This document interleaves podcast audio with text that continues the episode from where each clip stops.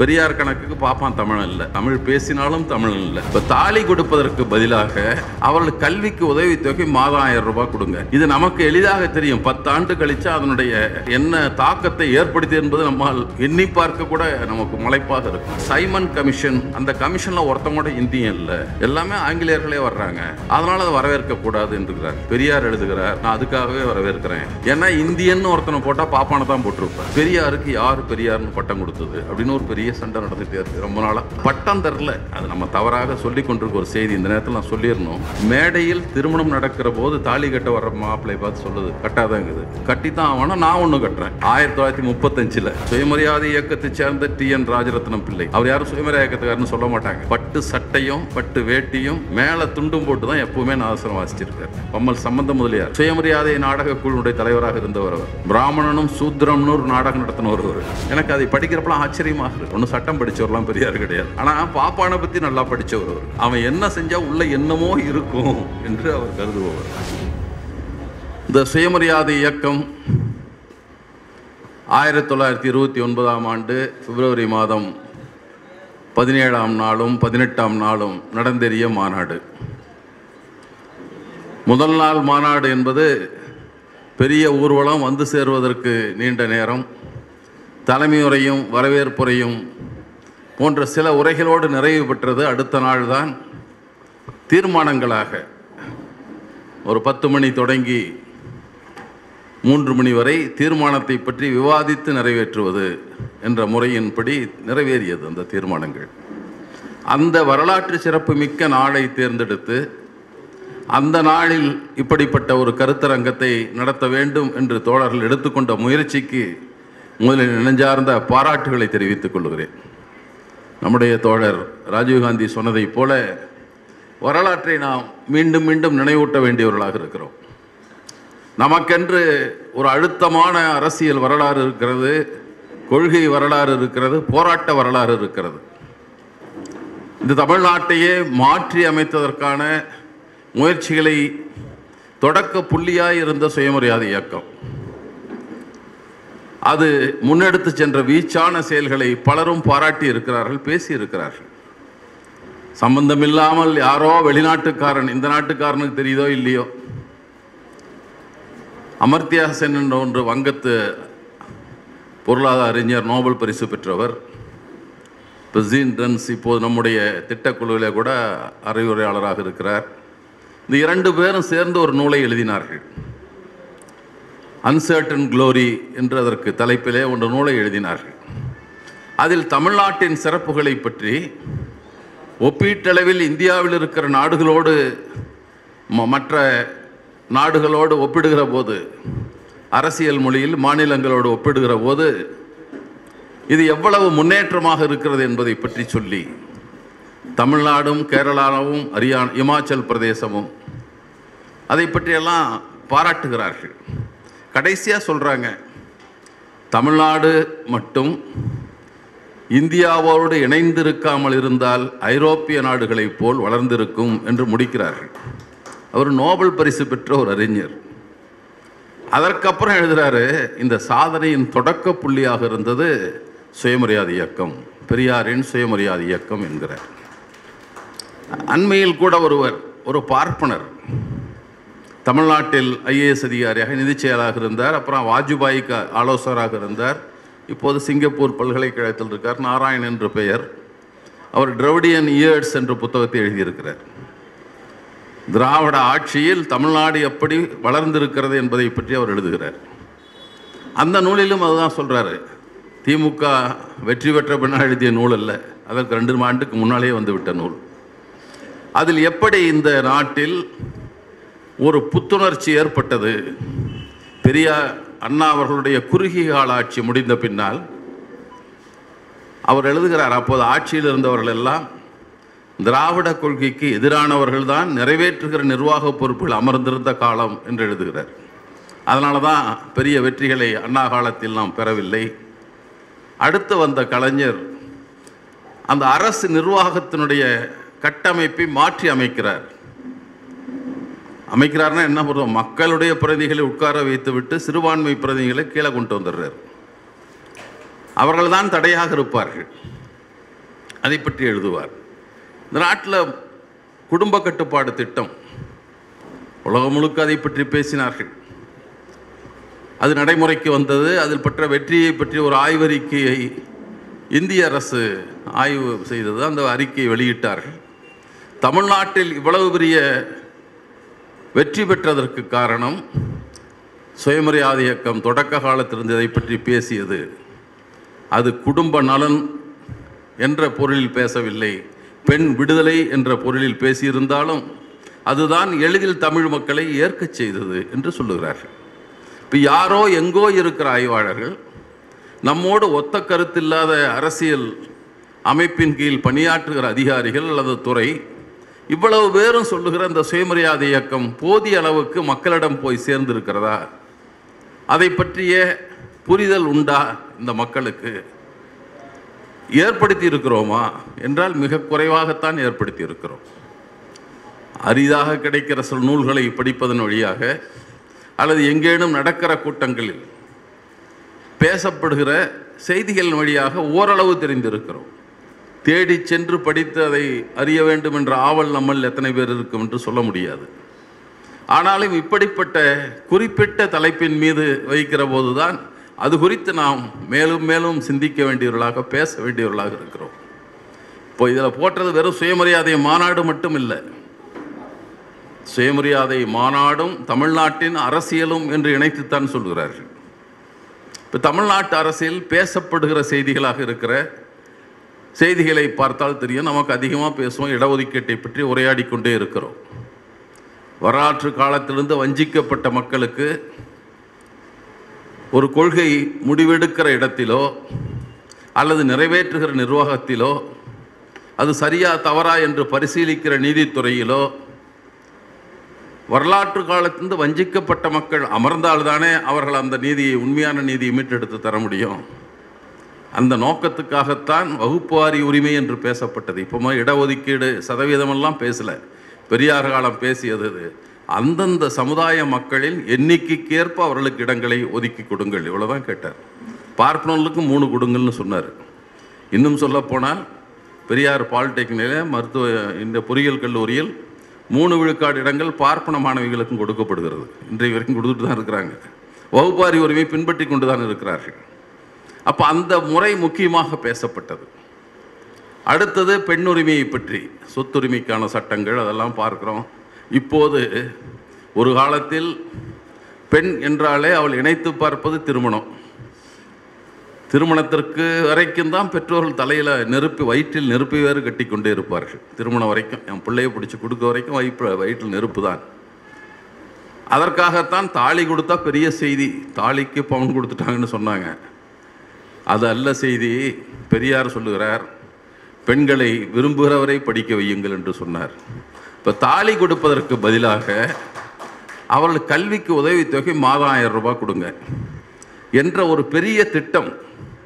இது நமக்கு எளிதாக தெரியும். பத்தாண்டு கழிச்சா அதனுடைய மாற்று என்ன தாக்கத்தை ஏற்படுத்தி என்பது நம்மால் எண்ணி பார்க்க கூட நமக்கு மலைப்பாக இருக்கும். அவ்வளோ பெரிய மாற்றத்தை ஏற்படுத்த திட்டம் பேசிக்கொண்டிருக்கிறோம். அடுத்தது இந்தி சமஸ்கிருதம் பற்றி இப்போதும் பேசப்படுகிறது. பேசிக்கொண்டு தான் இருக்கும். இருமொழி கொள்கையை பேசிக்கொண்டிருக்கிறோம். சுயமரியாதை திருமணத்தை பற்றி பேசுகிறோம்.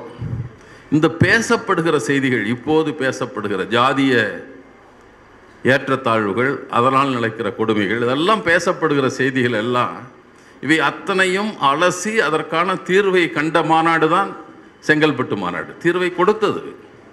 அதுதான் முதல் மாநாடு என்று இல்லை. பல மாநாடுகள் நடந்திருக்கின்றன. மாநில மாநாடாக நடந்தது. அப்போ மாகாணம் சென்னை மாகாண மாநாடு தான் அது. இப்போ மாகாண மாநாடாகத்தான் நடத்தினார்கள். அதுதான் முதல் அதற்கு முந்தைய சின்ன சின்ன திருநெல்வேலியில் மாநாடு நடந்தது மதுரையில் நடந்தது என்றெல்லாம் இருக்கிறது. ஆனால் ஒரு மு முக்கியமான செய்திகளை கலந்து கொண்டோர் எல்லாம் யார்? அதில் அதை பற்றி சொல்ல வேண்டுமென்றால் பெரியாரின் பார்வை எப்படி இருந்தது என்பதற்காக சொல்லுகிறோம்.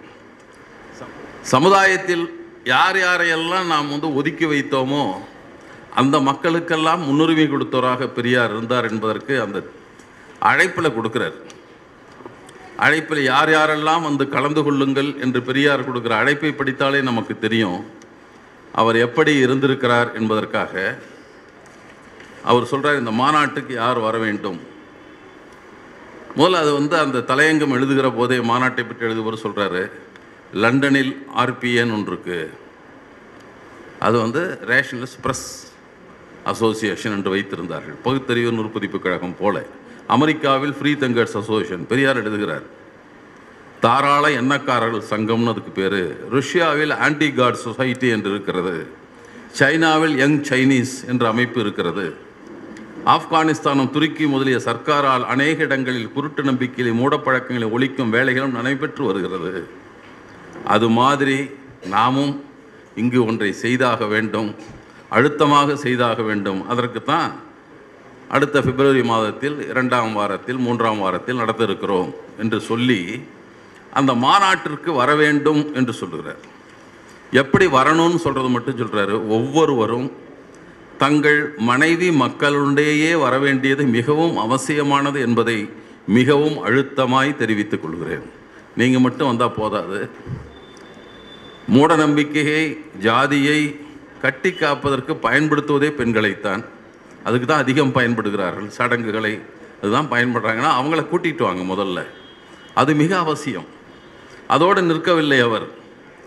தனிப்பட்ட ஸ்திரீகளும் தங்களை விதவிகள் என்றோ வேசிகள் என்றோ நினைத்து கொண்டிருப்பவர்களும் அவசியம் வர வேண்டும் என்று கேட்டுக்கொள்கிறோம். தேவதாசிகளை சொல்கிறார் எல்லாம் நீங்கள் எல்லாம் வரணும் கட்டாயமாக வரணும். தங்களை விதவைகள் என்றோ வேசிகள் என்றோ எல்லாம் நிச்சயம் நீங்கள்லாம் வரணும். அப்புறம் சொல்கிறாரு ஆதலால் செங்கல்பட்டு மாநாட்டிற்கு எல்லோரும் முக்கியமாய் வாலிபர்களும் பெண்களும் தாழ்த்தப்பட்டவர்களும் அவசியம் வர வேண்டுமாய் வேண்டிக் கொள்கிறேன். இப்போ இது யாருக்காக நடத்தப்படுகிற மாநாடு என்று கருதுகிறார் என்றால் உரிமை பறிக்கப்பட்டு கிடக்கிற பெண்கள்.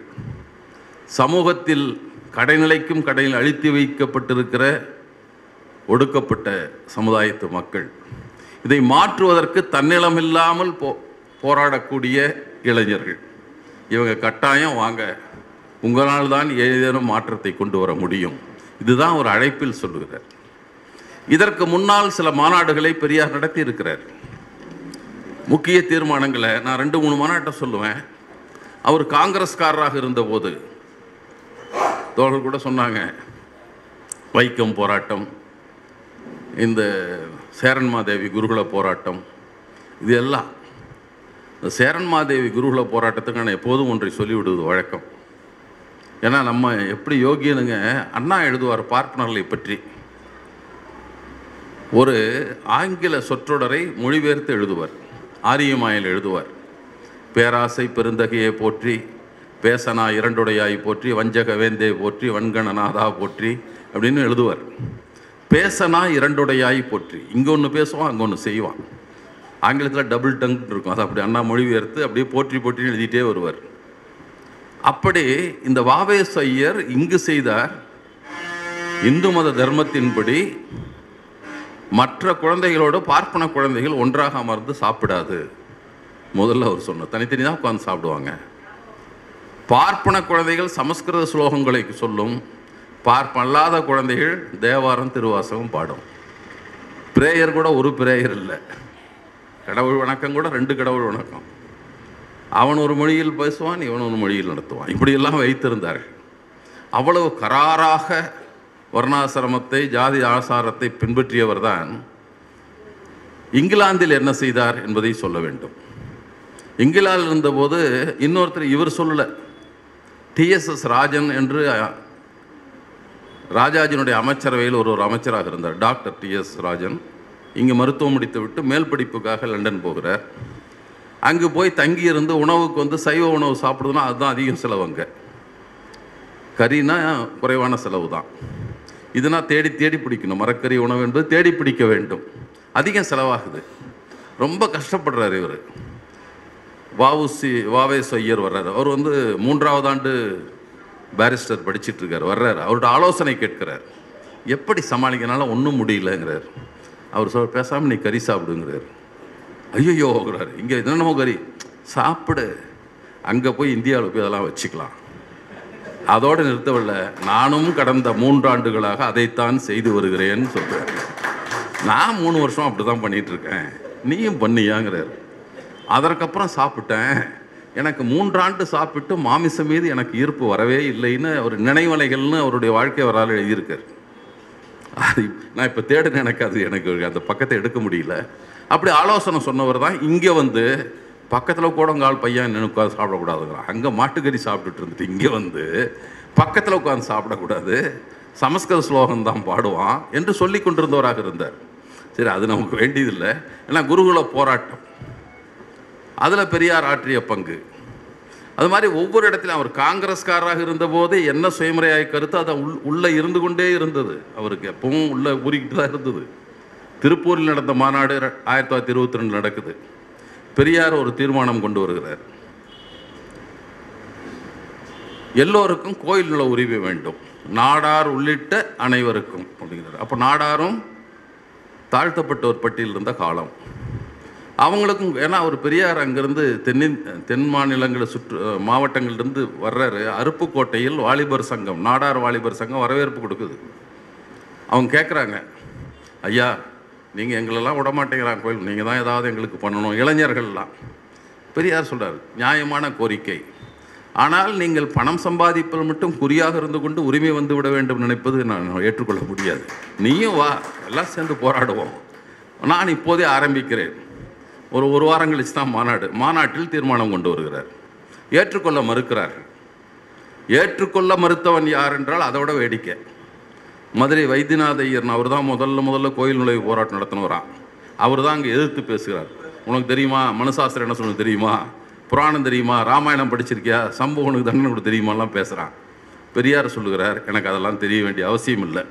அது அப்படித்தான் சொல்லுதுன்னா மனுசாஸ்திரத்தை ராமாயணத்தை எரிக்கணும். அதை ஏன் வச்சுட்டு இருக்கிற? நீ இந்த விஷயத்தை உரிமையை குடியா? நீ மனுசாஸ்திரம் ராமாயணம் ஜனகத்தை பற்றி கவலை இல்லை. ஆயிரத்தி தொள்ளாயிரத்தி இருபத்தி ரெண்டில் சொன்னார் பெரியார். அப்போ ஒன்றும் அவர் சுயமரியாதை ஆரம்பிச்செல்லாம் இல்லை. காங்கிரஸ்காரராக இருந்துக்கிட்டு காங்கிரஸுடைய மாநில தலைவராக இருந்துக்கிட்டு தமிழ்நாடு காங்கிரஸ் கமிட்டி தலைவர். அப்படி பேசியவர் பெரியார்.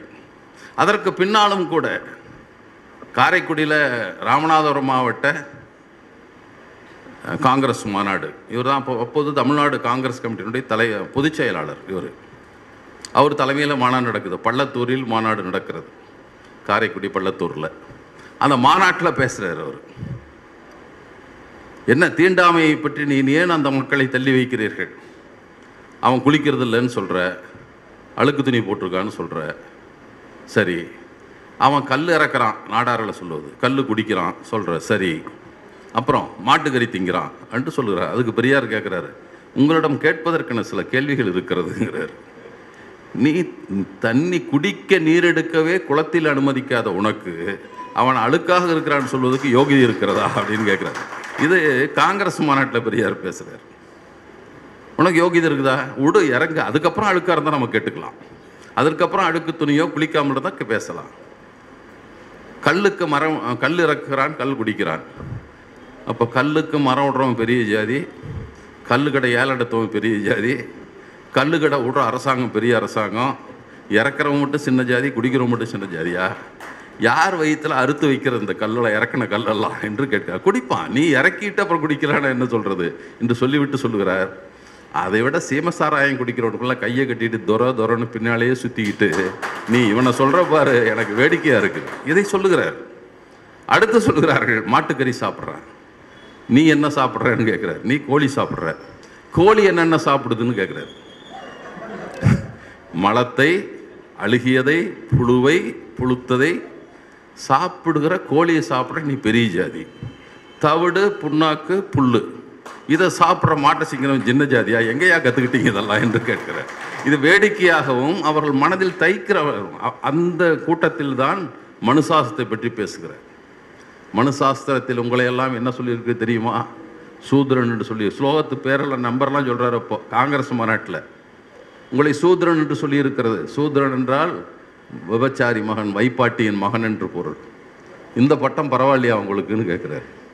எல்லோரும் சேர்ந்து வாருங்கள் ஒழிப்போம் என்று கேட்கிறார். இது எப்போ காங்கிரஸ்காரராக இருந்தபோது. வெளி வெளியே வந்த பெரியார் காங்கிரஸ் மாநாட்டில் இந்த வகுப்பாரி உரிமை தான் கேட்கிறார். தொடர்ந்து பத்தொன்பதாம் ஆண்டிலிருந்து பேசி பேசி வருகிறார். தொடர்ச்சியாக ஆயிரத்தி தொள்ளாயிரத்தி பத்தொன்பதுல தான் பெரியார் காங்கிரஸில் சேர்ந்தார். பத்தொன்பதாம் ஆண்டே திருச்சி மாநாட்டில் தீர்மானம் கொண்டு போகிறார் அந்தந்த மக்களுக்கு அந்தந்த மக்கள் எண்ணிக்கைக்கு தகுந்தபடி கல்வியில் உத்தியோகத்தில் சம உரிமை கொடுக்க வேண்டும் என்று தீர்மானம் கொண்டு போகிறாரு இப்படியே தள்ளிக்கிட்டே வர்றான். இருபத்தஞ்சில் வெளியே வந்துடுறார். கோவித்து கொண்டு வருகிறார். அப்போது கடைசியாக இருபத்தைந்தில் மிகவும் கோபமாகிறார். தீர்மானத்தை வந்து தோற்கடிக்கவில்லை. தீர்மானத்தை விவாதத்திற்கு எடுத்துக்கொள்ளவில்லை. அதுதான் சிக்கல் அங்கே.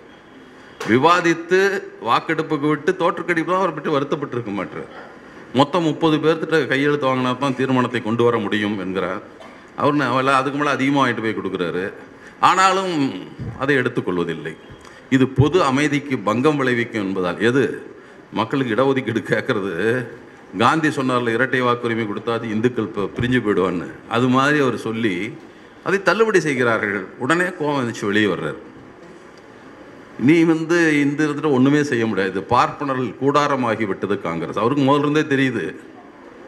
சொல்லிவிட்டு வந்தார். வந்த உடனே அடுத்த ஆண்டு தான் ஒரு மாநாட்டை கூட்டினார். பார்ப்பனல்லாதார் மாநாடுன்னு ஒரு மாநாடு கூட்டுறார். அதுக்கு வந்து இருந்தது பார்ப்பனாதார் மாநாடு இருந்தது. பார்ப்பனாதார் மாநாடு என்பது நீதி கட்சிக்காரர்கள் நடத்தி கொண்டிருந்தார். பார்ப்பனாதார் இயக்கம் தானே இது. அது அரசியல் கட்சியாக அது நடந்து கொண்டிருந்தது. அது மாநாடு கூட்டினார்கள். பெரியார் என்ன செய்கிறார்? இல்லை இது ரெண்டு கட்சியில் இருக்கிற பார்ப்பனாதாரம் கலந்து கொள்ள வேண்டும். காங்கிரஸில் இருக்க பார்ப்பனாதாரவா நீதி கட்சியில் இருக்க பார்ப்பனலாவா எல்லாம் ஒன்றா இருந்து பேசுவோம். இது பார்ப்பனாதாருக்கு மொத்தமான மாநிலத்தார் இவங்க மத்து இல்லை. அப்போ அதற்கு சொல்லுகிறார் யார் பார்ப்பனலாதார் அப்படின்னு ஒரு சொல்கிறார் இந்த உங்களை தெரியும் எனக்கு எல்லாத்துக்கும் நமது எதிரிகளான பார்ப்பனர்கள் தேசத்தின் பெயரையும் காங்கிரஸ் பெயரையும் சுயராஜ்யம் உரிமை என்கிற பெயரையும் வைத்துக்கொண்டு பாமர ஜனங்களை ஏமாற்றி உத்தியோகம் பதவியும் பெற்று அதுக்கு அப்படி செஞ்சிட்ருக்கான் இதெல்லாம் சொல்லிட்டு என்ன செய்ய வேண்டும் அந்த மாநாட்டில்? நான் தீண்டாமை விஷயத்தில் வெளிப்படையாய் சொல்லிவிட வேண்டும். அந்த மாநாட்டில் வர்ற தலைவர்களுக்கு தலைவர்களுக்கு வேண்டுகோள்னு எழுதுறாரு. அந்த மாநாட்டையும் கூட்டிட்டு வர்றதுக்கு முந்தி எழுதுறாரு. பார்ப்பனாதார் மாநாட்டு தலைவர்களுக்கு ஒரு விண்ணப்பம் என்ற தலைப்பில். தீண்டாமை விஷயத்தில் வெளிப்படையாய் சொல்லிவிட வேண்டும். அதாவது மக்கள் பிறவியில் உயர்வு தாழ்வு இல்லை என்று ஒப்புக்கொள்ள வேண்டும். இந்த இரண்டு விஷயத்தில் ஆட்சேபனை உள்ளவர்கள் சுதந்திரத்திற்கும் சுயமரியாதைக்கும் விரோதிகள் என்று சொல்லுவோம் அப்படின்னு சொல்கிறார் சொல்லிவிட்டு அப்புறம் சொல்கிறாரு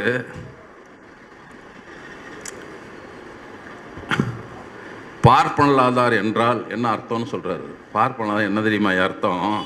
பார்ப்பனலாதார் என்றால் பார்ப்பனலாதார் சமூகத்தில் நூற்றுக்கு தொண்ணூறு பேர்களாக இருக்கும் பாமர மக்களையும் ஏழை மக்களையும் குறிக்குமே அல்லாமல் நூற்றுக்கு அஞ்சு பேர்களின் குறி நூற்றுக்கு அஞ்சு பேர் கூட இல்லாத ராஜாக்களையும் ஜமீன்தார்களையும் பிரபுக்களையும் வக்கீல்களையும் மாத்திரம் குறிக்காது என்பதையும் தெரிவித்துக் கொள்கிறோம்.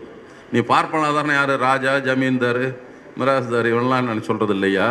நூற்றுக்கு தொண்ணூறு பேருக்கான கிராமத்தில் பாமர இளைஞர் பார்ப்பனாதாரர். அவர்களுக்குதான் அது குறிக்கும் சொல். ஞாபகம் வச்சுக்கோ. அவங்களுக்கான திட்டத்திட்டத்துக்கு வா நீ. நீ அந்த ராஜாக்கள் எல்லாம் சொல்கிறது ராஜாக்கள் ஜமீன்தார்கள் பிரபுக்களை வக்கீல்களை மாத்திரம் குறிக்காது. பார்ப்பனலாதார் முன்னேற்றம் என்பதும் நூற்றுக்கு தொண்ணூறு பேர்களின் முன்னேற்றத்தையும் சேர்த்து குறிக்குமே அல்லாமல் நூற்றுக்கு ஐந்து பேர்களின் முன்னேற்றத்தை மாத்திரம் குறிக்காது என்பதையும் தெரிவித்துக் கொள்கிறோம். இவர் சும்மாவும் வந்துட்டு அது ச- ஏ வந்து அது இதுவும் பேசிட்டு கூடாதுப்பா இங்கே. மிராசார் நிலம் எடுக்கிறான் ஜமீன்தார் ஒழிப்பு சட்டம் கூட அதெல்லாம் பேசிட்டு இருக்கீங்க கூப்பிடல ஒன்று அந்த மக்களுக்கு என்ன செய்வது? அவர்கள் உரிமை பெறுவதற்கு என்ன செய்வது? இதுதான் அவர் ஆயிரத்தி தொள்ளாயிரத்தி இரு அதாவது காங்கிரஸை விட்டு வெளியே வந்து விட்டார். ஆனால் காங்கிரஸ் எல்லாத்தையும் கூப்பிட்டு மாநாடு நடத்துகிறாரு இப்போ இருக்கிற பிடிஆர் இருக்கார் நிதியமைச்சர் அவருடைய தாத்தா தான் எம்டி சுப்பிரமணிய முதலியார் தான் இந்த மாநாட்டு வரவேற்பு குழு தலைவராக இருந்து நடத்துகிறார். மதுரையில் நடக்கிறது. அதில் ஒரு தீர்மானம் கொண்டு வருகிறார். தீர்மானத்துக்கு அது இருபத்தாறு பன்னெண்டு ஆயிரத்தி தொள்ளாயிரத்தி இருபத்தாறு. தீண்டாமை மக்கள் பிறவியில் உயர்வு தாழ்வு இல்லை என்றும் சமூக வாழ்வில் எல்லோரையும் சமமாய் பார்க்க வேண்டும் என்றும் இந்த மாநாடு தீர்மானிக்கிறது. ஒரு தீர்மானம். தீண்டாமை எனும் கொடிய வழக்கமானது மனிதருக்கு மனிதரை பிரித்து வைக்கவும் நிரந்தரமாய் ஒற்றுமை இல்லாமல் செய்யவும் மனிதனின் பிறப்புரிமையான சுயமரியாதையை கெடுப்பதுமாய் இருப்பதால் அதை அடியுடன் ஒழிக்க வேண்டும் என்று இந்த மாநாடு வற்புறுத்துகிறது. நிறைய தீர்மானம் இருக்கு. ரெண்டு தீர்மானம் படி சடங்குன்னு ஒரு தீர்மானம். பார்ப்பனர் அல்லாத இந்துக்கள் என்போர் தங்கள் மத சம்பந்தமான சுபா சுப சடங்குகளுக்கு தங்களை விட பிறவியில் உயர்ந்த வகுப்பார் என்கிற எண்ணத்தின் பேரில் வேறு வகுப்பாரை கொண்டு செய்து கொள்வதில் நாமே நம்மை தாழ்ந்த வகுப்பார் என்று ஒப்புக்கொள்ளதா இருப்பதால் அவ்வித மனப்பான்மையை நமது சுயமரியாதை அழிப்பதற்கு ஆதாரமாக இருப்பதாலும் இனி இவ்வழக்கத்தை அடியோடு ஒழிக்க வேண்டும் என்று இம்மாநாடு தீர்மானிக்கிறது. அடுத்தது. இன்னொரு தீர்மானம் தான் இது முக்கியமான தீர்மானம். கோயில் நுழைவை பற்றி எழுதுகிறார். வைக்கத்தில் நடத்தினார் போராட்டத்தை பற்றி சொன்னோம். கொண்டு வர தீர்மானம்.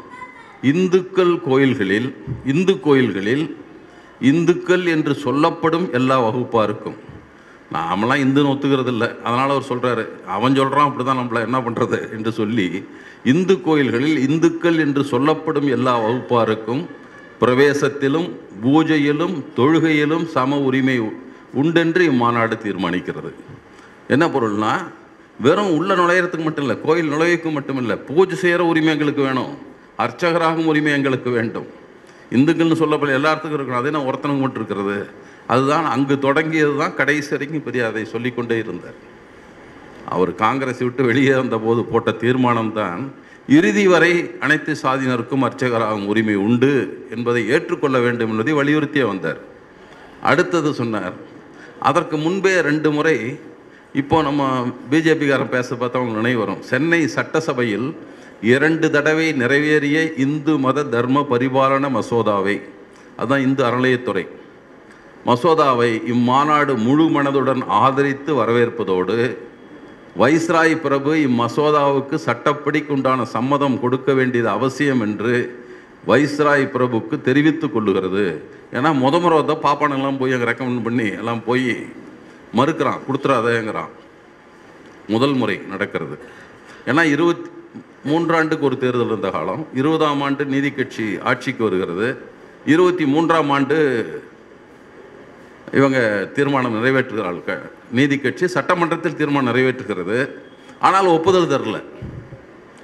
அவர்கிட்ட போய் பாப்பாலாம் சொல்கிறான் அவர் என்ன சொல்கிறாரு தப்பா? மூணு வருஷம் ஆயிடுச்சு. அடுத்த எலெக்ஷன் நீங்கள் வருவீங்களோ தெரியாது. இந்த கருத்துக்கு ஆதரவு இருப்பதாக அடுத்த தேர்தலில் உங்களுக்கு மக்கள் வாக்களித்தால் நாங்கள் செய்ய தயாராக இருக்கிறோம். வைஸ்ராய் வந்து கழட்டி விட்றாரு அடுத்த தேர்தலில் வெற்றி பெற்று வருகிறது. மீண்டும் ஒரு முறை தீர்மானம் நிறைவேற்றுகிறார்கள். மீண்டும் ஒரு முறை தீர்மானம் நிறைவேற்றி அனுப்புகிறார்கள். அப்போ தான் சொல்கிறாங்க எங்கள் ஆளுநர் மாதிரி இழுத்துக்கிட்டே இருக்காதையா அடியை போட்டு உட்காந்துக்காத கையெழுத்து சீக்கிரமாக போடணும் என்று ஒரு தீர்மானத்தை அப்போது நிறைவேற்றுகிறார். இதுவும் சுயமரியாதை இயக்க மாநாட்டில் அல்ல. எல்லா கட்சிகளும் சேர்ற மாநாட்டில் ஒரு எடுத்த தீர்மானம். இதன் தொடர்ச்சியாகத்தான் தொடர்களே இந்த நீதி இந்த தீர்மானத்தை திராவிடர் சுயமரியாதை இயக்க தீர்மானத்தை நான் பார்க்கிறோம். ஆயிரத்தி தொள்ளாயிரத்தி இருபத்தைந்தாம் ஆண்டு காங்கிரஸ் விட்டு வெளியே வந்ததாக சொன்னேன். அதனால் நீ சுயமரியாதை இயக்கம் எப்போ ஆரம்பிச்சிருந்து கணக்கில்லை. அவர் ஒரு தலைமை நிலையம் வச்சு ஒரு போர்டு வச்சு திறப்புலா செஞ்செல்லாம் இயக்கத்தை ஆரம்பிக்கவே இல்லை. பெரியார் சொன்னார் நமக்கு சுயமரியாதை வேண்டாமா? சுயமரியாதை வேண்டாமான்னு பேசினார். ஊரில் இருக்கவங்களாம் பேர் கொடுத்துட்டான். இதுக்கு பேர் சுயமரியாதை இயக்கம்ட்டான். அவ்வளோதான் அவன் பெரியார் கொடுத்தாரா இல்லையான்னு கூட சொல்ல முடியாது. அவன் கொடுத்துட்டான். அப்படியெல்லாம் ஒரு நாள் இல்லை. ஒருத்தர் வந்து சொல்லுவார் நவம்பர் இருபத்தி மூன்றாம் நாள் தொடங்கப்பட்டதுன்னு குத்துசு குருசாமி எழுதுறாரு. ஏன்னா பெரியார் இருபத்தி ரெண்டாம் தேதி தான் கட்சி வெளியே வர்றாரு.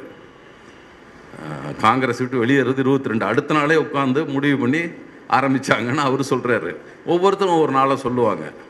அப்போது அந்த மா அதற்கு முன்னாலே அந்த மாநாட்டில் ஒரு வேலை செய்கிறார் பெரியார். அந்த மாநாட்டை ஒட்டி நடக்கிற முன்னாலேயே கா தமிழர் மாநாடுன்னு நம்ம நடத்தணும் அப்படிங்கிறார். பெரியார் கணக்குக்கு பாப்பான் தமிழன் இல்லை. பெரியார் கணக்கு அவன் தமிழ் இல்லை. தமிழ் பேசினாலும் தமிழன் இல்லை. எனவே அவர் வந்து தமிழர்கள் மாநாடு என்ன சொல்றாருன்னா இந்த மாதிரி இத்தனை தேதி நடக்கிறது நவம்பர் இருபத்தொன்று இருபத்தி ரெண்டு சனி ஞாயிற்றுக்கிழமையில் நடக்க இருக்கிறது. ஜ சென்னை நவசக்தி ஆசிரியர் ஸ்ரீமான் திரு வி. கல்யாண சுந்த முதலியார் அவர்கள் அக்ராசனத்தில் கூடும் என்று சொல்லிவிட்டு நீங்கள் எல்லாரும் பிராமணர் அல்லாதார் முன்னேற்றத்தில் கரிசனம் உள்ள தமிழ்நாட்டு பிராமணர் அல்லாதார் அனைவரும் வந்திருந்து தங்களது முன்னேற்றத்திற்கான ஒரு திட்டத்தை காணவும் அதை சரிவர அமலுக்கு கொண்டு வர ஏற்பாடு செய்ய வேணுமாய் கேட்டுக்கொள்கிறேன். எல்லாம் வாங்க நம்ம தனியாக ஒரு இடத்துல உட்காந்து பேசலாம். மாநாட்டுக்கு போகிறதுக்கு நம்ம தனியாக வரலாம் பேசி நம்ம உரிமையில் எப்படி காங்கிரஸில் கேட்குறது நான் காங்கிரஸுங்கிறது பாப்பாங்கட்சியாக இருக்கு. அவன் தான் அவன் பண்ணுற முடிவு தான் நடக்குது. என்று சொல்லிவிட்டு சொல்கிறாரு இது விஷயத்தில் ஒவ்வொருவரும் தங்கள் ராஜ்ய அபிப்பிராய பேதங்களா காரணமாகவாவது. உனக்கு அரசியல் ரீதியாக எனக்கு வேறு கருத்து இருக்குன்னு சொல்லிட்டோ சொந்த அசௌகரியம் காரணமாகவாவது அலட்சியமாய் இருந்து விடாமல் கண்டிப்பாய் வர வேண்டுமாய் மறுபடியும் வினயத்துடன் கேட்டுக்கொள்கிறேன். என்று சொல்லிவிட்டு அடுத்து சொல்கிறார் எதுக்கு அந்த மாநாடு? தீண்டாமை ஒழிக்க வேண்டியது பிராமணர் அல்லாதாருக்கு மிகவும் முக்கியமானதொரு கடனாகும். ஏனெனில் தீண்டாதார்களின் முன்னேற்றம்தான் பிராமணர் அல்லாதாரின் முன்னேற்றமாகும். தீண்டாதார்களின் துன்பம்தான் பிராமணர் அல்லாதாரின் துன்பமாகும். தீண்டாமை ஒழிவதன் மூலமாய்த்தான் பிராமணர் அல்லாதார் கடைத்தேற முடியும். தீண்டாமை ஒழிவதன் மூலமாய்தான் நாடு சுயராஜ்யம் அடையும். ஆதலால் தீண்டாமை விளக்கில் கவலையுள்ளவர்களும் தீண்டாதார் என்று சொல்லப்படுபவர்களும் அவசியம் காஞ்சிபுரம் வந்து அதற்கென்று ஒரு மாநாடு கூட்டி காரியத்தில் பலன் தரத்தக்க திட்டங்களை காண்ட வேண்டுமாய் கேட்டுக்கொள்கிறேன். அப்போ சொல்கிறாரு அப்போ என்னென்னா அதுக்கு முந்தி தனியாக நம்ம இவங்கெல்லாம் சரி வர மாட்டான்ப்பா இவன் நமக்கெல்லாம் செய்ய மாட்டான் நம்ம தான் முடிவு பண்ணணும். அப்போ நாம் வாங்க எல்லாம் உட்காந்து பேசுவோம். அதை போய் காங்கிரஸ் மாநாட்டில் வைப்போம் என்று கேட்கிறார்.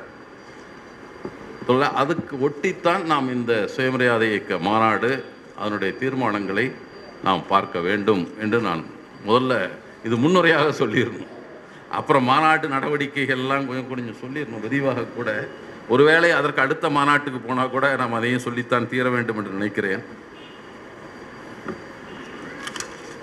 அந்த மாநாடு எப்படி நடந்தது என்பதற்கு பல செய்திகளை குடியரசில் பதிவு செஞ்சுருக்காங்க.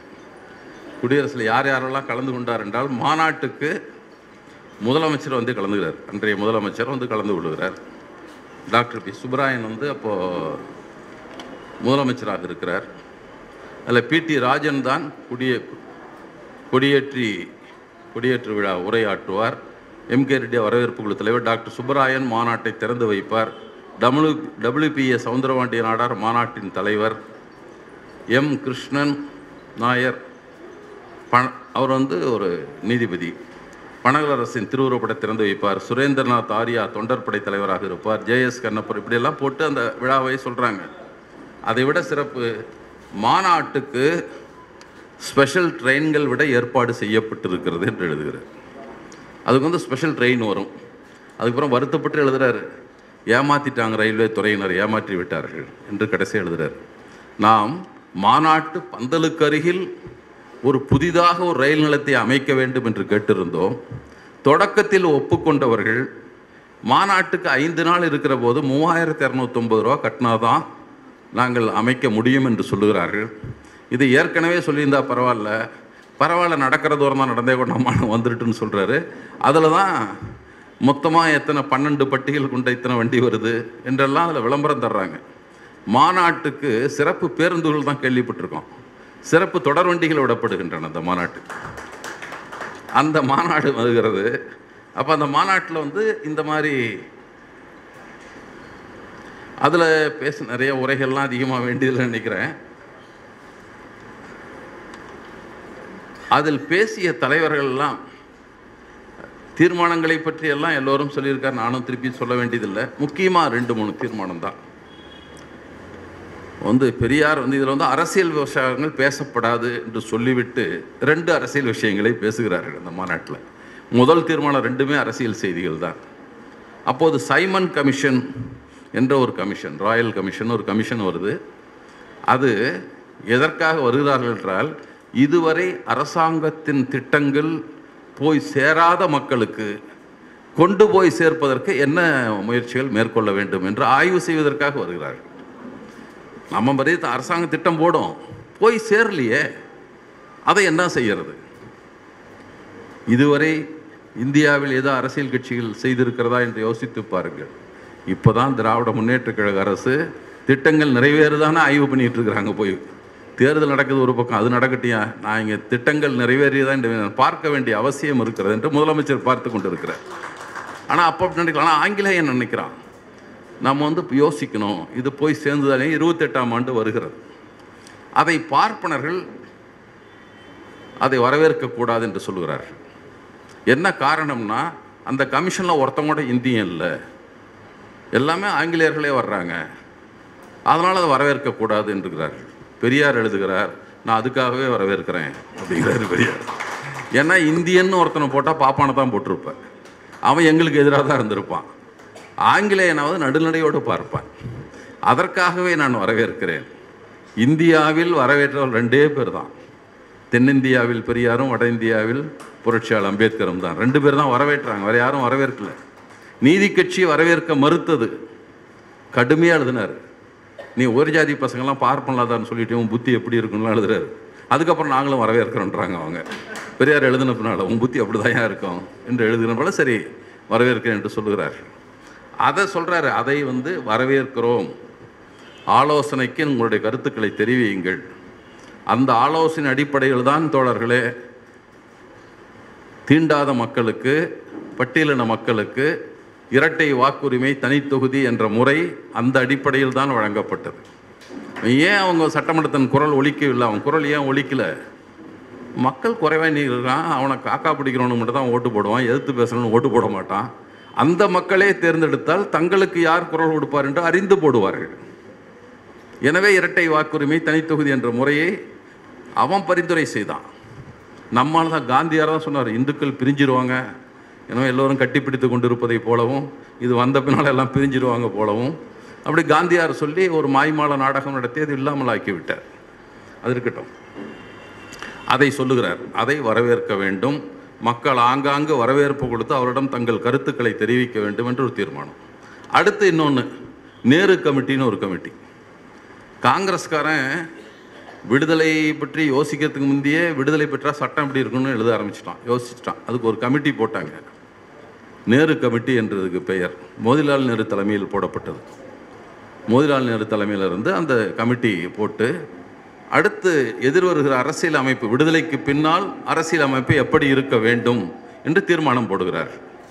அது கொண்டு வந்து காங்கிரஸ் மாநாட்டில் வைக்கிறாங்க. அது இருபத்தொன்பதாம் ஆண்டு முப்பதாம் ஆண்டு முப்பத்தொன்னாம் ஆண்டு மூன்றாண்டு நடக்கிற மாநாடுகளையும் வைக்கப்படுகிறது. திருத்தங்கள் செய்யப்படுகின்றன. அந்த மாநாட்டில் சொல்கிறாரு நேரு கமிட்டி அறிக்கையானது அப்போ கொடுத்துட்டாங்க அறிக்கையை. நமது இயக்கத்தின் அடிப்படையான கொள்கைக்கு விரோதமாய் இருக்கிறபடியால் அதனை கண்டிப்பதுடன் இந்தியாவின் வருங்காலத்து அரசியல் திட்ட அமைப்பில் வகுப்புவாரி பிரதிநிதித்துவம் ஒப்புக்கொள்ளப்பட வேண்டும் என்று இந்த மாநாடு வலியுறுத்துகிறது என்று ஒரு தீர்மானம். நீ இடஒதுக்கீட்டை ஏற்றுக்கணும் அவன் அதை பற்றி எழுதவே இல்லை அவன். அவன் தகுதி திறமைன்னு பேசுவான்ல யாருக்கு தகுதி இருக்கிறதோ அவன் வரட்டுமான்ல அதை போல. எனவே அந்த ரெண்டு தீர்மானத்துக்கு அப்புறம் நிறைய தீர்மானங்களை நாம் வந்து முக்கியமான இன்னொரு தீர்மானம். மக்கள் தங்கள் ஜாதி பெயர்களோடு ஜாதி அல்லது வகுப்பை காட்டுவதற்காக சேர்க்கப்படும் பட்டங்களை விட்டுவிட வேண்டும் என்று இந்த மாநாடு கேட்டுக்கொள்கிறது. என்ன சிறப்பு என்றால் இருபத்தொன்பதாம் ஆண்டு நடக்கிறது. பெரியார் இருபத்தி ஏழாம் ஆண்டு டிசம்பர் இருபத்தி ஏழு அந்த குடியரசு பத்திரிகையில் அது வரைக்கும் ஈவே ராமசாமி நாயக்கர்னு போட்டவர். அதுக்கப்புறம் ஈவே ராமசாமி என்று போடத் தொடங்குகிறார். அப்போ தான் அப்படி தான் போடுறார் அவர். அப்போ தான் முதல்ல தன்னுடைய ஜாதி பெயரை எடுத்து விட்டு இரண்டு கழிச்சு தான் தீர்மானம் இல்லை ஒன்றரை ஆண்டு டிசம்பர் எடுத்தார் ஒரு வருஷம் போய் அப்புறம் ரெண்டு மாதம் பதினாலு மாதம் கழித்து தான் மாநாடு. இந்த மாநாட்டு தலைவராக இருந்தவர் டபிள்யூபிஎஸ் சவுந்தரபாண்டியன் டபிள்யூபிஎஸ் சவுந்தரபாண்டியன் நாடார் நான் முதல்ல படித்தேன் நீங்கள் கவனிச்சிருப்பீங்க. அவர் தான் தலைவர். மாநாடு முடிந்தவுடன் அறிக்கை தர்றார். குடியரசு கடிதம் எழுதுறார். ஆண் இன்று முதல் என் பெயருக்கு பின்னால் இருக்க நாடார் என்ற பட்டத்தை கைவிடுகிறேன். இனி என்னை சவுந்தரபாண்டியன் என்றே அழைக்க வேண்டும் என்று கேட்டுக்கொள்ளவும் அறிக்கை கொடுக்கிறார். இன்னொருத்தர் சிவகங்கை ராமச்சந்திரம் சேர்வை. அவர் சொல்கிறாரு இனிமேல் என்னை சிவகங்கை ராமச்சந்திரன் என்று அழைத்தால் போதும். சேர்வை என்ற பின்னொட்டை நான் நீக்கிவிட்டேன் என்பதை தெரிவித்துக் கொள்கிறேன். உடன் அப்படி வரிசையாக குடியரசில் பட்டியல் போடுறாங்க. தங்கள் ஜாதி பட்டத்தை விட்டு விட்டோர்னு ஒவ்வொரு நாளும் பக்கம் பக்கமாக போட்டுட்ருக்குறாங்க அது அதுதான் தொடக்கம். இப்போ வந்து இருக்க ஜாதி சங்க தலைவர்கள்லாம் நமக்கு தெரியும். எந்த ஜாதி சங்க தலைவரும் ஈஸ்வரன் தான் ராமதாஸ் தான் சேதுராமன் தான் அவங்களுக்கெல்லாம் ஜாதி சாதி சங்க தலைவர்களுக்கே ஜாதி பேர் இல்லாமல் தான் சொல்லிட்டு இருக்கிறான் ஆனால் அப்போது அது பெரிய முயற்சியாக பார்க்கப்பட்டது அந்த தீர்மானம். அடுத்தது தான் இன்னொரு தீர்மானம் போடுறாரு. முதல்ல சொன்னது இருபத்தாறில் போட்டது ஒரு தீர்மானம் எல்லோருக்கும் கோயில் நுழைவெல்லாம் உரிமை வேணும்னு. இது அடுத்த ஸ்டெப்புக்கு போகிறாரு பெரியார்.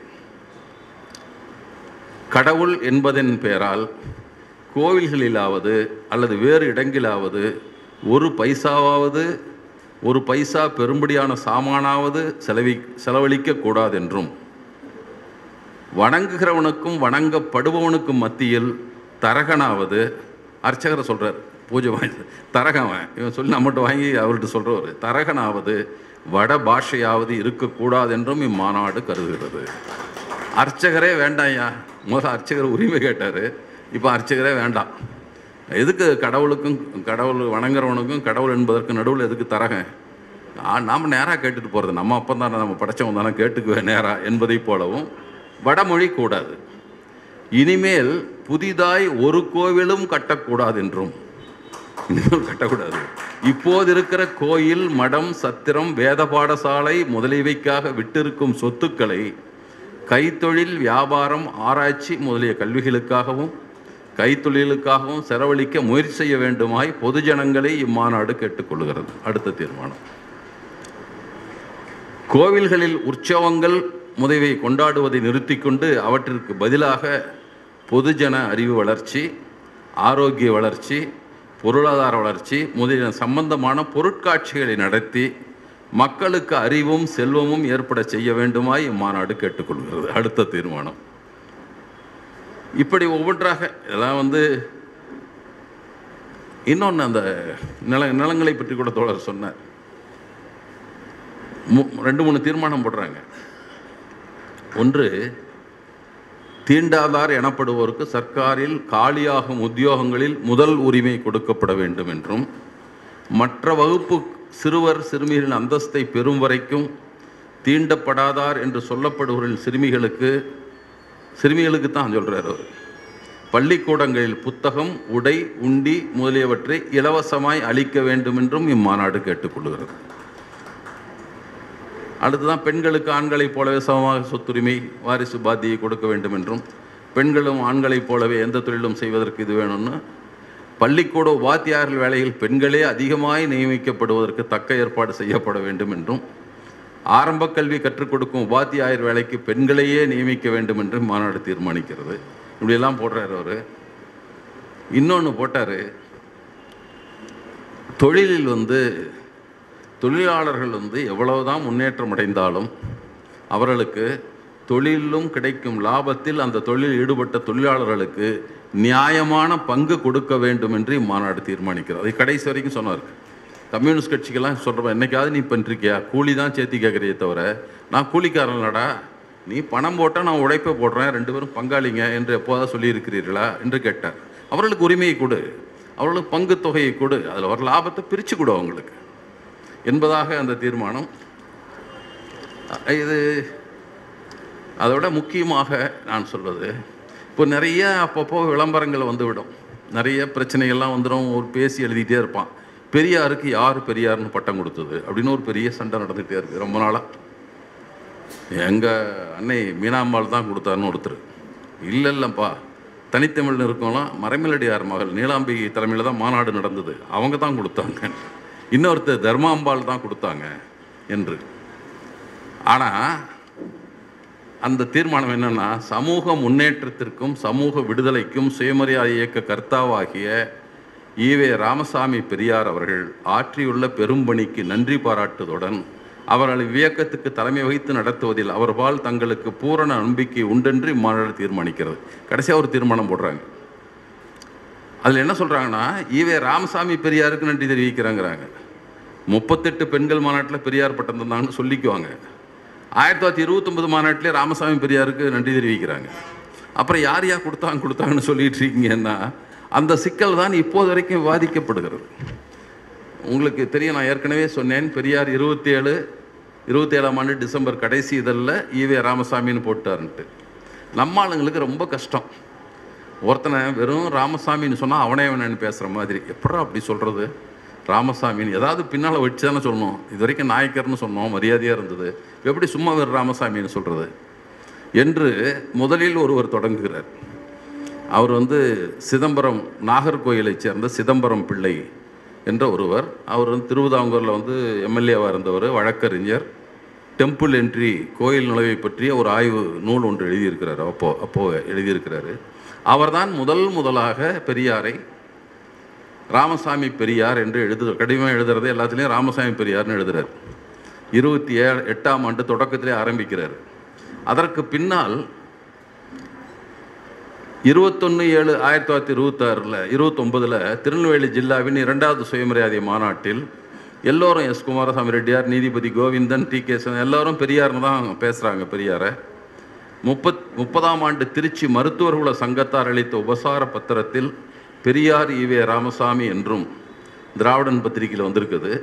கொழும்பு நகரில் ஆதி திராவிட சங்கத்தார் அளித்த வரவேற்பில் பெரியார் ராமசாமி என்றும் கூறப்பட்டிருக்கிறது அப்படின்னு சொல்கிறாங்க வரிசையாக எந்தெந்த நிகழ்ச்சியெல்லாம் சொல்லப்பட்டிருக்கிறது என்பதை ஐயா ஆணைமுத்து அவர்கள் எழுதின நூலில் வந்து எழுதுகிறார் அதனால் பட்டம் தரல. அது நம்ம தவறாக சொல்லி கொண்டிருக்க ஒரு செய்தி. இந்த நேரத்தில் நான் சொல்லிடணும். பெண்கள் மாநாடு என்ன தீர்மானம் போடுறாங்கன்னா அந்த இந்திய எதிர்ப்பு போராட்டம் அப்போ தான் இந்த மாநாடு நடக்குது. நவம்பர் பதிமூணாம் தேதி நடக்குது அது. அதில் வந்து இந்திய எதிர்ப்பு போராட்டம் கலந்து கொள்ள போகிறார்கள். அதற்கு முன்னால் பெரியாரை அழைத்த ஒரு மாநாடு பெண்கள் மாநாடு. பெரியார் சிறப்புரை. மற்றவங்களாம் பெண்கள் மட்டும்தான். அப்போ மட்டும் இல்லை எல்லா மாநாடுகளிலும் பெண்கள் தான் பேசுகிற பெரியார் இயக்கத்தில் அது தனியாரையும் பட்டு மட்டுமே சொல்லணும்.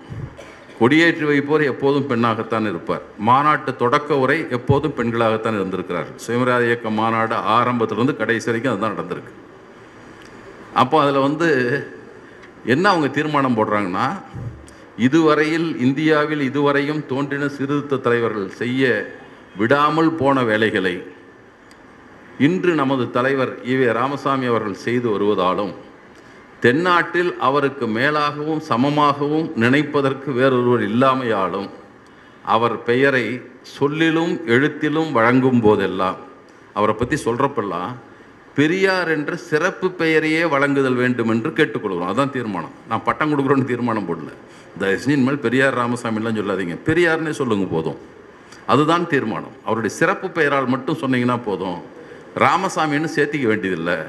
அவருடைய சிறப்பு பெயரை மட்டும் சொல்லிலும் எழுத்திலும் வழங்கும் போதெல்லாம் பெரியார் என்ற சிறப்பு பெயரையே வழங்குதல் வேண்டும் என இம்மாநாடு எல்லோரையும் கேட்டுக்கொள்ளுகிறது. இதுதான் தீர்மானம். நம்ம ஆளுங்க பட்டம் கொடுத்துருவாங்க பட்டம் கொடுத்துறாங்கன்னு சொல்லிட்டு இருந்துட்டாங்க. அப்படி அல்ல. அப்படி கொடுக்கல அவர்.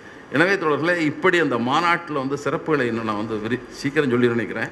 இவர்கள் மட்டும் இல்லை ஏன்னா அந்த இயக்கத்தினுடைய திராவிடர் இயக்கத்தினுடைய தொடக்கம் இது ஒரு பக்கம் பண்பாட்டு அமைப்பாக சுயமரியாதை இயக்கம் இன்னொரு பக்கம் அரசியல் அமைப்பாக நீதி கட்சி இருந்தது தென்னிந்திய நல உரிமை சங்கம். அவர்கள் தங்களுடைய மாநாட்டு அவங்களுடைய அறிக்கை கொள்கை பிரகடனம் என்று அறிவித்தார்கள். அந்த பிரகடனத்திலையும் அவர்கள் இதே தான் சொல்கிறாங்க ஜாதி என்பது கூடாது அதில் நிறைய நமக்குள்ள இதெல்லாம் சொல்லிட்டு பழங்காலம் தொட்டு அவர்களால் உருவாக்கப்பட்ட பாரம்பரியம் இந்துக்களிலே உயர்ந்த புனிதமான ஜாதி என்று கருதும் தன்மை நிலையான நம்பிக்கை இவற்றை நூல்கள் வாயிலாகவும் வாய்மொழியாகவும் சொல்லி தாங்களே ஏனையோரை விட உயர்ந்தவர்கள் தாங்களே கடவுள் நேரடி பிரதிகள் என்ற எண்ணத்தை உருவாக்கி விட்டனர். அப்படின்னு சொல்கிறாங்க இந்த மொழிபெயர்த்து கொஞ்சம் பயந்து கொஞ்சம் வேண்டாண்டாத வார்த்தைன்னு விட்டாரட்டுறது ஆங்கிலத்தில் என்ன சொல்கிறாங்கன்னா அதே ஆங்கிலத்தில் தான் அந்த மேனிஃபெஸ்டோ வந்தது. அவங்க சொல்கிறப்போ வந்து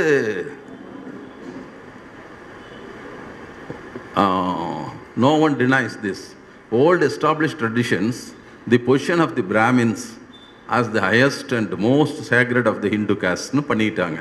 அவங்களே பண்ணிக்கிட்டாங்கன்னு அவங்க சொல்லிட்டு அதற்கு என்ன நாம் செய்ய வேண்டும் என்பதையும் சொல்கிறார்கள் இன்று நாடு இருக்கும் நிலையில் வெவ்வேறு ஜாதியினர் வகுப்பினர் களுக்கு நீதி கிடைக்கவும் அவருடைய ஒற்றுமை ஏற்படுத்தவும் தேசிய ஒருமைப்பாட்டை உண்டாக்கவும் கூடியவர்கள் ஆங்கிலேயர்களாக இருக்கிறார்கள் அப்படின்னு சொல்கிறாங்க நம்மளாம் இல்லைப்பா நம்ம காங்கிரஸ் வச்சுக்கிறோம் அப்படியெல்லாம் இல்லை. அவன் தான் நம்மளாம் எல்லாம் ஒழிச்சிடலான்னு சொல்கிறான் அதற்கு அவர்கள் பயன்படுத்திய சொல் ஃபியூஷன் ஆஃப் காஸ்ட் எல்லாமே ஒன்றாகி ஒன்றி கலந்துரும். ஃபியூஷன் ஃபியூஷ் ஆகிடும் அப்படி எல்லாம் ஒன்றா ஃபியூஷன் ஆஃப் காஸ்ட் என்ற சொல்லைத்தான் அவர்கள் அறிக்கையில் பயன்படுத்துகிறாங்க அதை நாம் செய்ய வேண்டும். பல குறைபாடுகளும் குற்றங்களும் காணப்படின் காணப்படினும் ஆங்கிலேயர் ஆட்சியில் பல குறைகள் குற்றம்பாடு இருக்குது இந்த விஷயத்தில் நேர்மையாக அனுதாபத்தும் நடைபெற்றுக் கொள்வது நடக்கிறார்கள் அவங்க. ஜாதி விஷயத்தில் ஒதுக்குவதில்லை எல்லோருக்கும் சமமாக பார்க்கிறார்கள். சமுதாயத்தில் உயர்ந்த ஜாதி தாழ்ந்த ஜாதி என்ற வேற்றுமைகளை மறைய தொடங்கினால் மட்டுமே சுயாட்சி பெறுவதற்கான தகையை நாம் பெற்று வருகின்றோம் என்று கூற முடியும். அதனால் ஒவ்வொரு இனத்தினருக்கும் வகுப்பினருக்கும் அவரவர் நாட்டில் உள்ள செல்வாக்கையும் தகுதியும் எண்ணிக்கையும் மனதில் கொண்டு அவரவர்களுக்கு உரிய பொறுப்பை கொடுக்க வேண்டும் என்றால் சொல்லிவிட்டு கடைசியாக சொல்லுகிறார்கள்.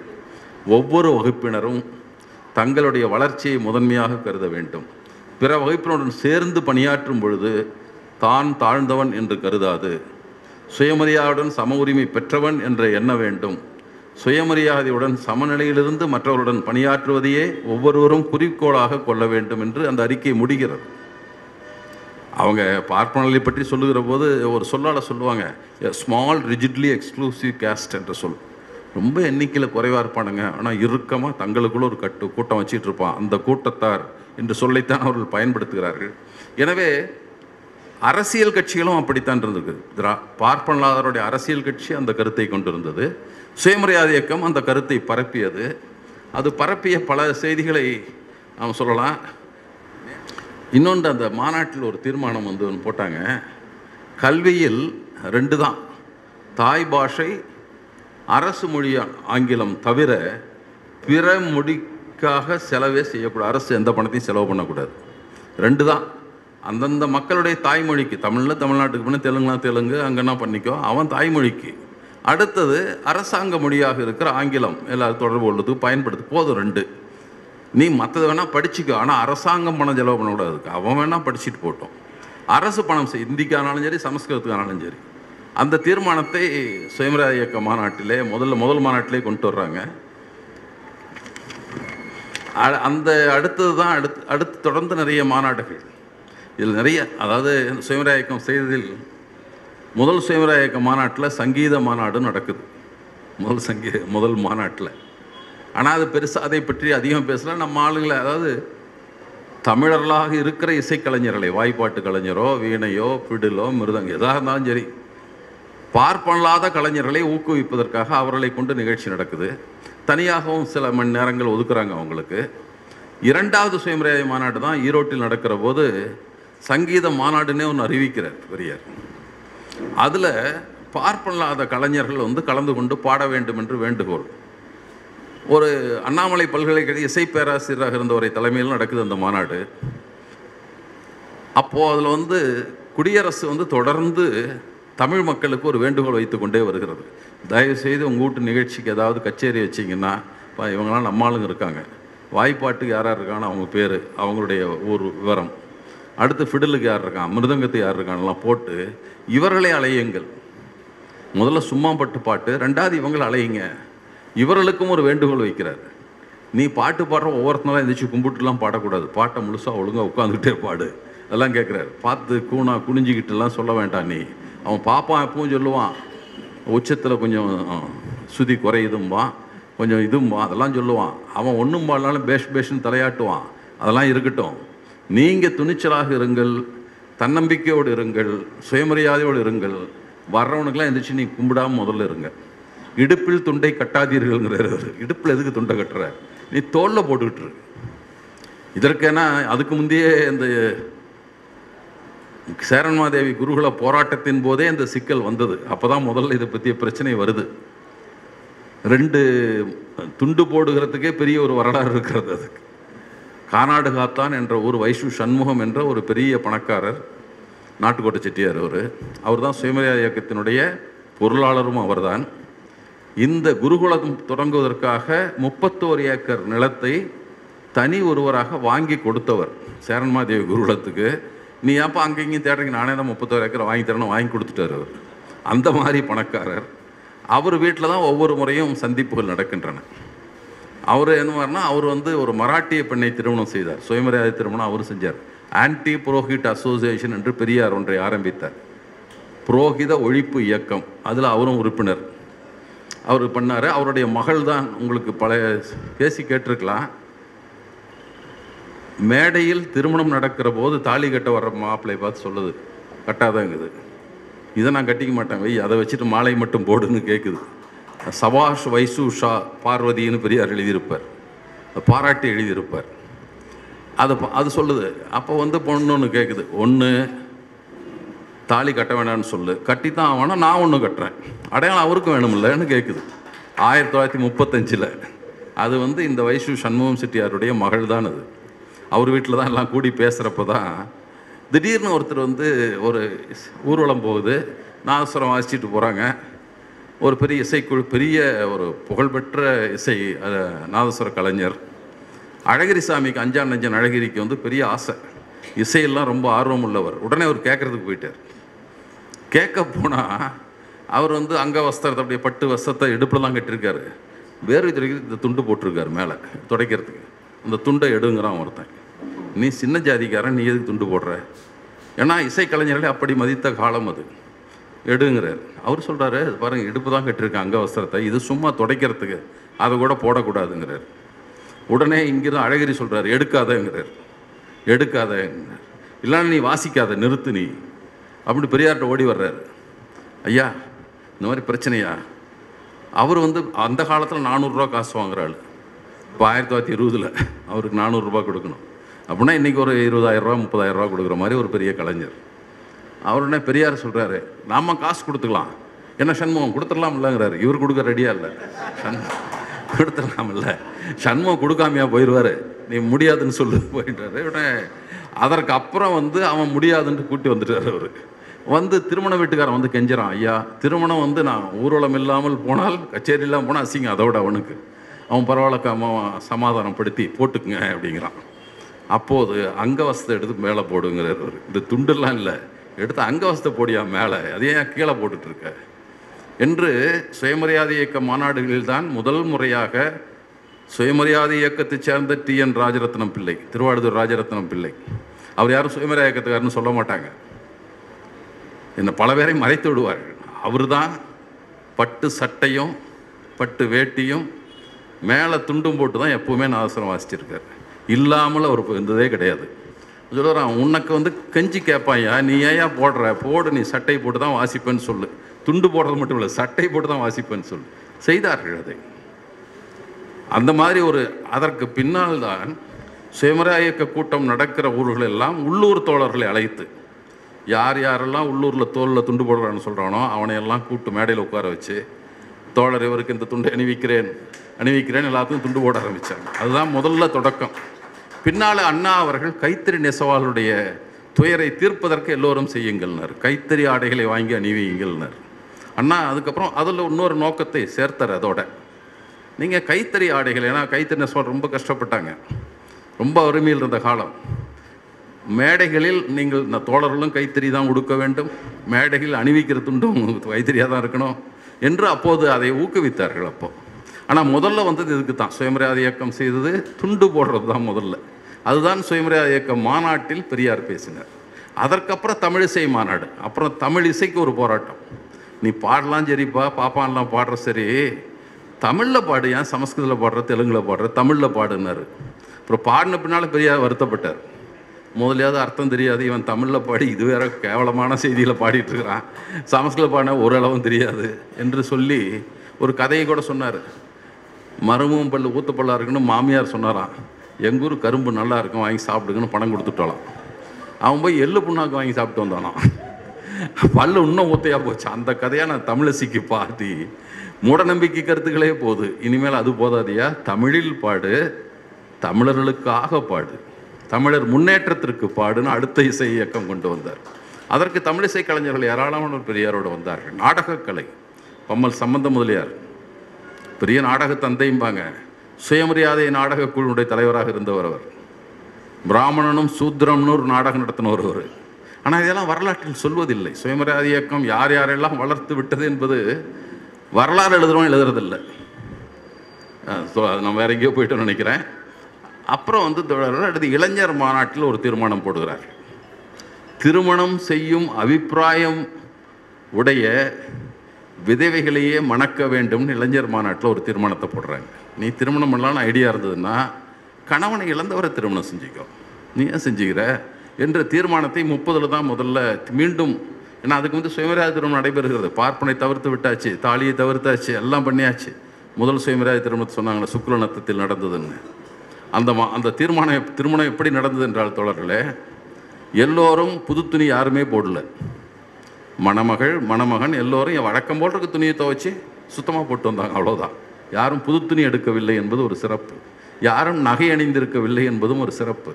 அதைவிட சிறப்பு பெரியாரை வரவேற்று மணமகள் ஒரு பாடல் பாடுறாங்க. அவங்களே எழுதி இசையமைத்து பெரியாரை வருக என்று சொல்லி ஏன்னா அவங்க தொடர்ந்து குடியரசு வாசிக்கிற பெண் அவங்க. அவங்க சொல்கிறாங்க அந்த மாநாட்டில் அவர் குறிப்பாக கூட சொன்னார்கள். அந்த மாநாடு முடிந்தவுடன் பெரியார் சொ- அந்த திருமணம் நடந்த உடனே நீ அம்மி மிதித்து ஏழு அடி சுற்றி வான்னார் சப்தபதி என்று சொல்லுவார்கள். அப்போ தான் இந்து திருமணம் செல்லும் என்று சட்டம் இருந்த காரணத்தால் குடியரசில் அடைப்புக்குறியில் போட்டிருக்காங்க.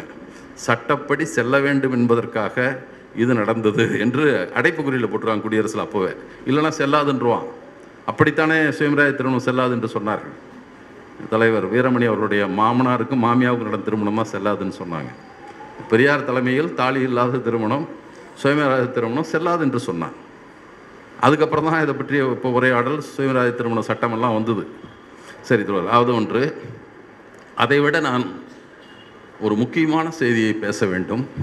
பெரியாருடைய அரசியல் பார்வை எப்படி இவ்வளவு கூர்மையாக இருந்தது என்பதற்காக சொல்லுகிறேன். தோழர் ராஜீவ்காந்தி அவர்கள் பேசுகிற போது சொன்னார் அந்த பதிமூணு முந்நூற்றி எழுபத்தி ரெண்டு பண்ணா அந்த சட்டத்துக்கு அந்த பழக்க வழக்கங்கள். ஏன்னா ஒரு தீர்ப்பில் சொல்லிட்டான். அது நல்ல தீர்ப்பாகவும் இருந்தது. முதல்ல பர்வத வர்ஷினியா பர்வத வர்ஷினி என்ற சேதுபதியினுடைய மனைவி தன் கணவன் இறந்ததுக்கப்புறம் முத்துராமலிங்க என்ற ஒருவரை தத்தெடுத்துக் கொள்கிறார். தத்து செல்லாதுங்கிறான். ஒன்று பெண்கள் எடுத்தது செல்லாது. இன்னொன்று பெண் அது திரு கணவன் இறந்த பின்னால் எடுத்து இன்னும் செல்லாது. எல்லாம் சொல்லி போகிறாங்க அந்த தீர்ப்பில் சொல்கிறான் அதெல்லாம் கிடையாது பழக்க வழக்கம் என்ன சொல்லுதோ அதுதான். இது திரவிடியன் பண்பாட்டை பின்பற்றுபவர்கள் இவர்கள். திராவிட பண்பாடு பெண்களுக்கு உரிமை அளித்திருக்கிறது. எனவே அவங்கள எடுத்தது செல்லும் என்று சொன்னான்.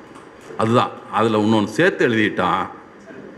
அதுதான் நமக்கு வில்லங்கமாக வந்தது. எழுதப்பட்ட சட்டத்தை விட எழுதப்படாத பழக்க வழக்கங்களுக்கு அதிக வேலை உண்டு. The clear proof of customs and usage overrides the written law என்று ஒரு வரி எழுதிட்டான். இன்னைக்கு வரைக்கும் அதை பிடிச்சிட்டு தான் அவன் பேசிகிட்டே இருக்கிறான். Customs and usage customs and usage இன்னைக்கு வரைக்கும் அதை தான் பேசிகிட்டு இருக்கான் இது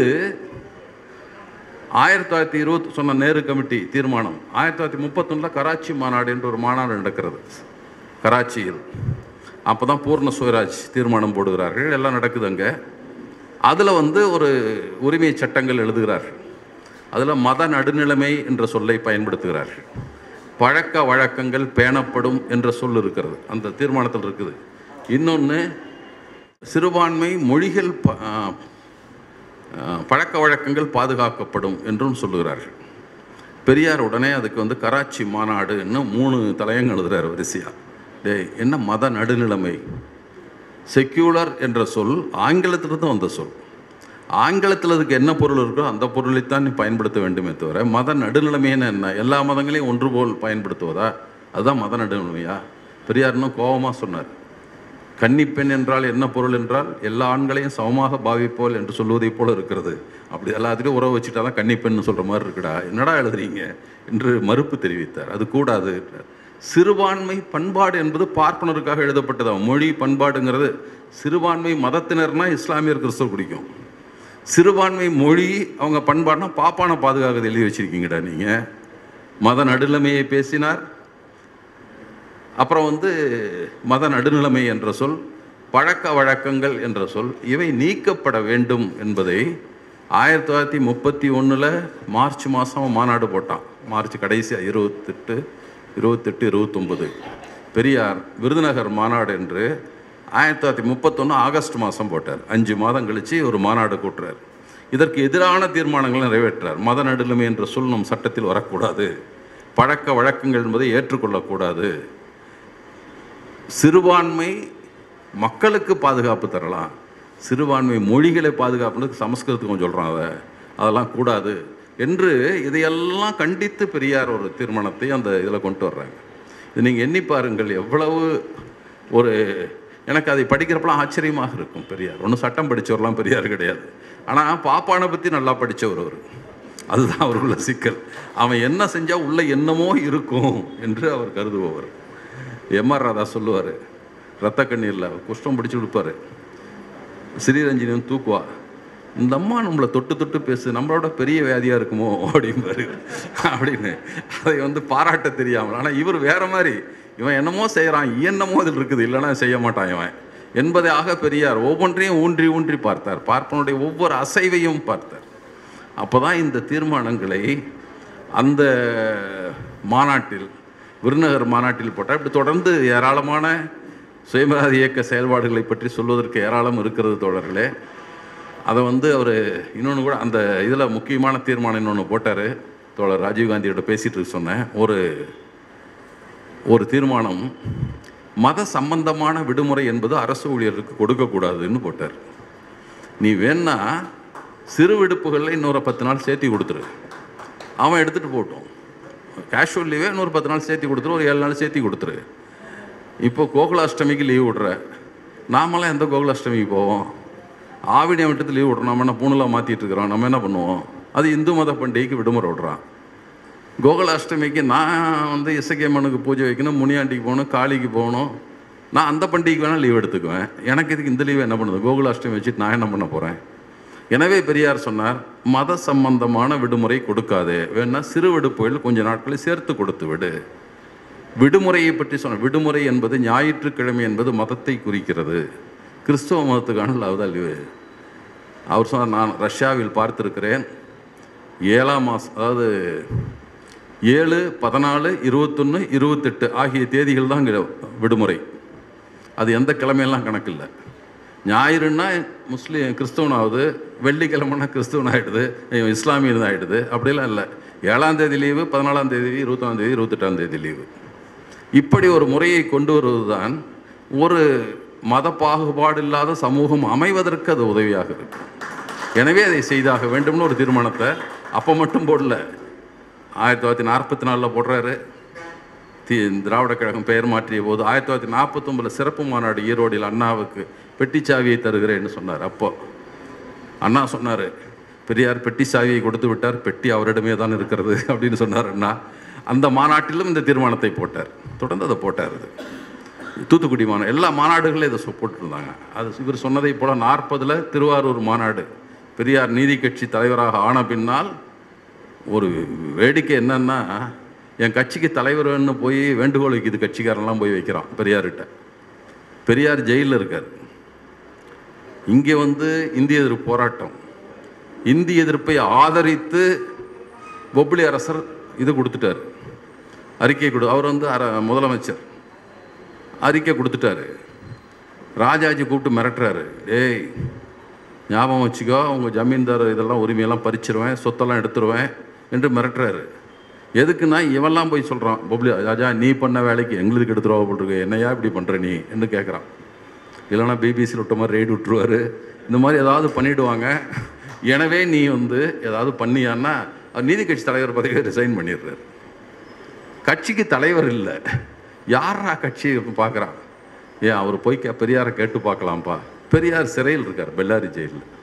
இங்கிருந்து சரையட்டி பன்னீர்செல்வமும் கியா அதுவும் போகிறாங்க கியா விஸ்வநாதன் வந்து நீதி கட்சியினுடைய செயலாளர். அவரும் போய் கேட்குறாங்க பெரியார்கிட்ட நீங்கள் தலைமை ஏற்றுக்குங்க இப்போ நமக்கு அதெல்லாம் ஒத்துக்காதுப்பா அரசியல். இல்லைன்னாரு சரி வர்றேன்னு வந்தார் வந்து சேர்ந்தார். தீர்மானம் போட்டார் தேர்தல் நிற்காதுன்னு தீர்மானம் போட்டார். அதுக்கப்புறம் முடிச்சு போச்சு அதோட. நீ தலைவராக தானே சொல்கிற ஏன் விருப்பப்படி இருந்தால் கட்சி நடத்தலாம் இருன்னு சொல்லி சொன்னார். அப்படி ஒரு அந்த மாநாட்டில் தீர்மானம் போட்டார்கள். முத முத அதுதான் நீதி கட்சி திருவாரூர் மாநாடு நாற்பதில் நடக்குது. ஸ்ரீ என்ற பெயரால் ஆண்கள் பட்டத்துக்கு ஸ்ரீ ஸ்ரீமதி எல்லாம் போடக்கூடாது. திரு திருமதி என்றே வழங்க வேண்டும் என்ற தீர்மானத்தை போட்டார். அப்படி தான் சொல்லணும். எதுக்கு ஸ்ரீ ஸ்ரீமதியில் எங்கே எங்கள் ஆண்களுக்கும் பெண்களுக்கும் எதுக்கு அந்த ஒட்டு? பெயர் ஒட்டுகளாக திரு திருமதி போடு என்ற தீர்மானம் அப்போது தான் நிறைவேற்றப்பட்டது. அடுத்த சென்சஸில் எல்லோரும் தங்களை திராவிடர்கள் என்று பதிவு செய்துள்ளுங்கள் என்ற ஒரு தீர்மானம். அதை முன்மொழிஞ்சவர் அண்ணல் தங்கோன்னு சொல்லுவாங்க. அவர் தான் தமிழ் அப்படி தமிழ் தமிழ்னு காப்பாற்றினார் பெரியார் திராவிடம் பேச பிடிக்காம கட்சிட்டு வந்துட்டார். முன்மொழிஞ்சவரே அவர் தான். திராவிட நாடு பிரிவினை மா தீர்மானம் அப்போது ஒன்று போடப்படுகிறது. சென்னை திராவிடர்கள் அகமாகிய சென்னை மாகாணம் பிரிக்கப்பட வேண்டும். அதாவது அதை வந்து இந்தியாவிலிருந்து பிரித்து நேரடியாக இங்கிலாந்து அரசருடைய மேற்பார்வையில் இருக்க வேண்டும். அந்த இந்தியா இந்தியாவுக்கான மந்திரியின் நேரடி பாதுகாப்பு கண்காணிப்பில் இருக்க வேண்டும்னு போட்டாங்க. நம்ம ராஜா கூட பேசிகிட்டு இருந்தான். பார்த்தியா ஆங்கிலேயனுக்கு அடிமையாக இருக்குன்னு சொன்னான். இவனும் எப்போ கேட்டான்? பூர்ண சுயராஜ்யம் கேட்கவில்லை இவங்களும். இவங்களும் டொம நம்ம நாட்டில் வரதாஜல் நாயுடுன்னு ஒரு தலைவர் இருந்தார். பெரியாருக்கு நெருக்கமான நண்பர் பெரியாரோட பெரும்பாலான காலத்தில் ஒன்றாக இருந்தவர். காங்கிரஸ் முழு விடுதலை என்று தீர்மானம் போட்டபோது கட்சி விட்டு வெளியேறினார். நமக்கு ஆட்சி செய்கிற போதிய ஆற்றலை நாம் வளர்த்து கொள்ளவில்லை. வளர்த்து கொள்ளாமலே நீங்கள் விடுதலை என்று கேட்பது மீண்டும் வந்து ஜாதி ஆதிக்கம் தான் இங்கே வரும். திருப்பி அவன் தான் தலைவனாக இருப்பான் அவன்லாம் கீழே இருப்போம். இதற்கு அதனால் காங்கிரஸ் தலைவர் அவர் கட்சி விட்டு விலகினார் அவர். என்னையா? டொமினியன்ஸ் குடியேற்ற நாடு தகுதி தான் வேண்டும். நேரடி அவங்க கண்காணிப்பு. நமக்கு அரசியல் அறிவு வளர்கிற வரை ஆங்கிலேயன்னு ஆள்ட்டோம் இல்லைன்னா போய் அவங்ககிட்ட வடக்கத்தை மாட்டிக்குவோம். நான் ஒத்துக்கொள்ள முடியாதுன்னு கட்சி விட்டு வெளியே போனார் அவர். இப்படிப்பட்ட நிலையில் தான் பெரியாரும் தீர்மானம் போட்டார். பெரியாரை விமர்சனம் செய்கிறார். நேரடியாக அவர்கிட்ட இருக்கணும்னா என்று. டொமினியன் ஸ்டேட்டஸ் இந்தியாவுக்கு விடுதலைன்னு சொல்கிறதே பித்தலாட்டம். இந்தியா பெரியார் அன்றைக்கி தான் சொன்னார் டே பித்தலாட்டத்தை பித்தலாட்டம் உங்கள் மாதிரி பித்தலாட்டம் யாரும் பண்ண மாட்டாங்கயான்னு சொன்னார். இந்தியாவுக்கு விடுதலை ஆனால் கவர்னர் ஜெனரலாக யார் இருப்பான்னா ஆங்கிலேயன் இருப்பான். படைத்தலைவராக மூன்று படைக்கும் தலைவர்களாக ஆங்கிலேயர் இருந்தார்கள். முக்கியமாக கடற்படைக்கு ஐம்பத்தி நாலாம் ஆண்டு வரைக்கும் ஆங்கிலேயன் இருந்தார் கடற்படைக்கு.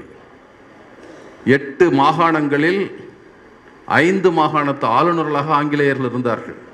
நீ ஏன்டா மக்கள்கிட்ட போய் விடுதலைன்னு போய் பேசிட்டு திரியிறீங்க? உனக்கு குடியேற்ற நாடு தகுதி தான் கொடுத்துருக்கிறான்.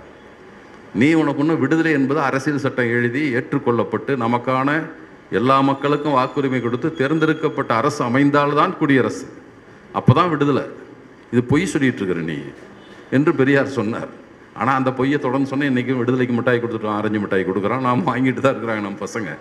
இப்படியான பலவற்றை தன்னுடைய துல்லியமான பார்வையால் எல்லாவற்றையும் ஆய்வுக்குட்படுத்தினார்.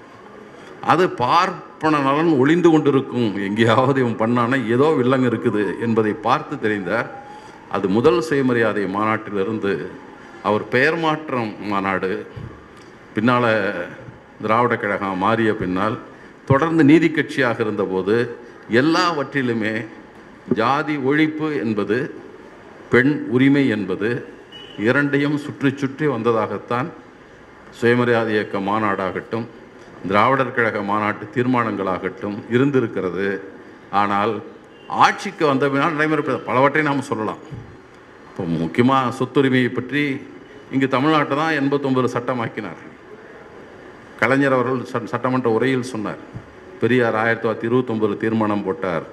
நான் அறுபது ஆண்டுகள் கழித்து ஆயிரத்தி தொள்ளாயிரத்தி எண்பத்தொம்பதில் சட்டமாக்கி இருக்கிறோம் என்று சொன்னார்.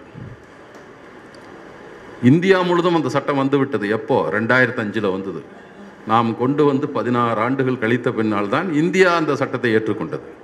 தமிழ்நாட்டில் மட்டும்தான் முதல்ல சொத்துரிமை சமமான சொத்துரிமை என்ற இது ஏற்றுக்கொள்ளப்பட்டது. மறுமணம் ஒருதார திருமணம் மணிக்கு ரொம்ப நேரம் ஆகிட்டு இருக்கு தொடர்களே அதாவது நிறுத்திக்குவோம். ஏன்னா சொல்லிட்டேன் ஆயிரத்தி எட்நூற்றி ஐம்பத்தி நாலு ஐம்பத்தஞ்சில் ஒன்றுக்கு மேற்பட்ட மனைவிகளை திருமணம் செய்து கொள்ளக்கூடாது என்ற முழக்கம் எல்லா பக்கமும் எழுந்தது. குறிப்பாக வடநாட்டில் வித்யாசாகர் போன்றவர்கள். ஈஸ்வர் வித்யாசாகர் ஒரு ஆங்கிலேயர் இருந்த பெயர் எனக்கு திடீர் நினைவு வரல. இவங்கெல்லாம் சேர்ந்து ஒரு சட்டத்தை வடிவமைத்து கொடுத்தார்கள். ஆயிரத்தி எட்நூற்றி ஐம்பத்தேழில் சிப்பாய் கழகம் வந்து விட்டது நின்று போய்விட்டது மீண்டும் புரட்சியாளர் அம்பேத்கர் அதை எழுதி கொடுத்தார்.